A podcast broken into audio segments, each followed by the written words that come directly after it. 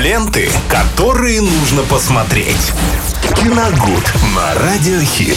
Разбиваем для вас а, все самое интересное на две части. Первое, то, что нужно обязательно посмотреть. Второе, ну, возможно. В эфире Радио Хит вновь Виталий Морозов расскажет о очередном интересном сериале. Специально для вас. Виталий, привет. Привет, Максим. Всем здравствуйте, друзья. Единственное, что я не понял из твоей речи, э, сегодня у нас какая часть-то? Первая или вторая? Это ты нам расскажи.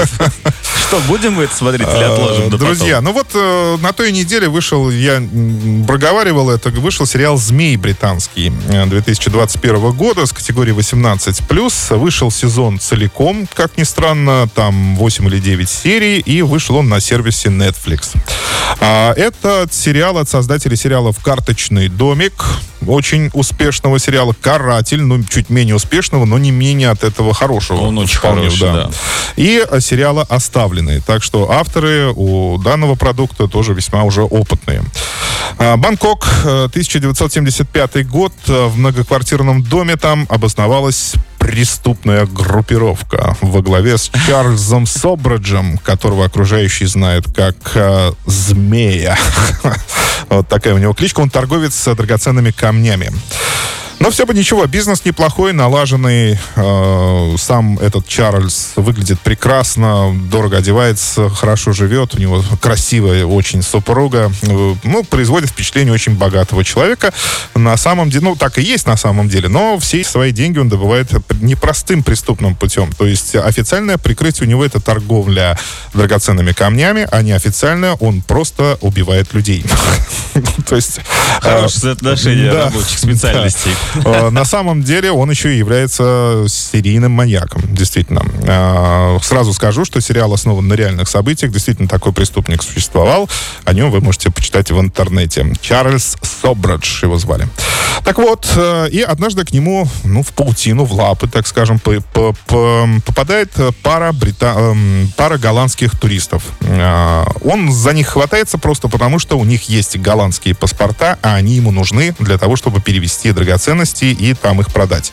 Все-таки речь идет о 75-м годе. Были совершенно другие законы, и, видимо, ну, другого Было пути... Да, другого пути у него просто не было. Да.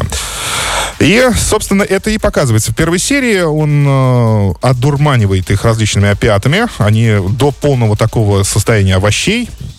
Э, И э, забирает у них паспорта, вклеивает свои фотографии своей супруги и отправляется в Бангкок для того, чтобы торговать там своими алмазами.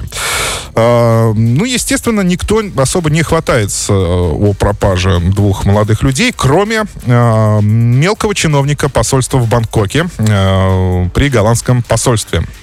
Э, Он действительно очень мелкий чиновник, он практически на побегушках, и ему просто поступает просьба от родителей одной из... Вот, Он не э, может одной- отказать. Да, он не может отказать, э, пытается найти помощь в полиции, в, в самом правительстве, но ему везде отказывают, говорят, ну кто это, этим будет заниматься? Вот есть полиция, вот пусть они и ищут. А в полиции никто, естественно, не ищет. И он берется, в общем-то, расследовать это дело сам, потому что, ну вот, возыграло в нем э, чувство, э, с- с- так скажем, справедливости за своих соотечественников. В общем, первые две серии я посмотрел, визуально все прекрасно, музыка, костюмы, прически, все соответствует духу времени. Э, Netflix наконец-то избавился от своего надоевшего фирменного флера вот этого, и теперь, кстати, вот с первого взгляда понять, что это именно Netflix, э, уже нельзя. И это очень хорошо. Поменяли картинку. Да, картинка полностью поменялась. Она, кстати, там очень сочная, яркая, и визуально все прекрасно. Э, Что еще хочу сказать? Создатели сериала крепко вообще взялись за жанр. Пока что вот в, в течение двух серий не эксплуатируют в нем каких-то лишних тем абсолютно ненужных. То есть есть убийца, есть сообщница, есть жертва, есть неравнодушный человек, который хочет найти своих соотечественников. Все, все предельно просто. А, монтаж тоже очень хороший, но а, в первой серии ваш, вас, м, возможно, будет смущать безумные скачки во времени. То есть там постоянно, буквально каждые пять минут на, нас отсылают то на два месяца назад, то на два месяца вперед. А потом еще и на 4 месяца назад, и на 2 месяца вперед. Я слегка запутался, конечно, к середине серии, но к концовке все э, встало на свои Ну, места. все было, да.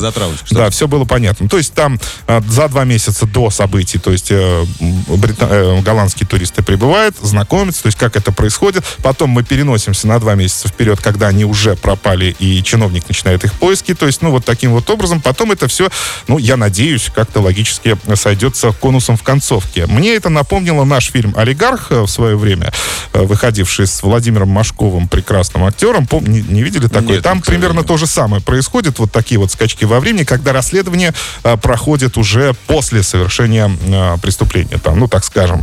Но если уж меня могут сейчас обвинить в какой-то ненасмотренности, ну, «Крестный отец» еще может вспомнить, где тоже события вот так вот разворачиваются. Так что, друзья, пока что, конечно, ну, не могу сказать совсем хорошо, просто посмотрел пока две серии, но в течение двух серий пока ничего не напрягает. Так что э, можете браться смело. Спасибо, Виталий, и до новых встреч в эфире. Ленты, которые нужно посмотреть. Киногуд на радиохит.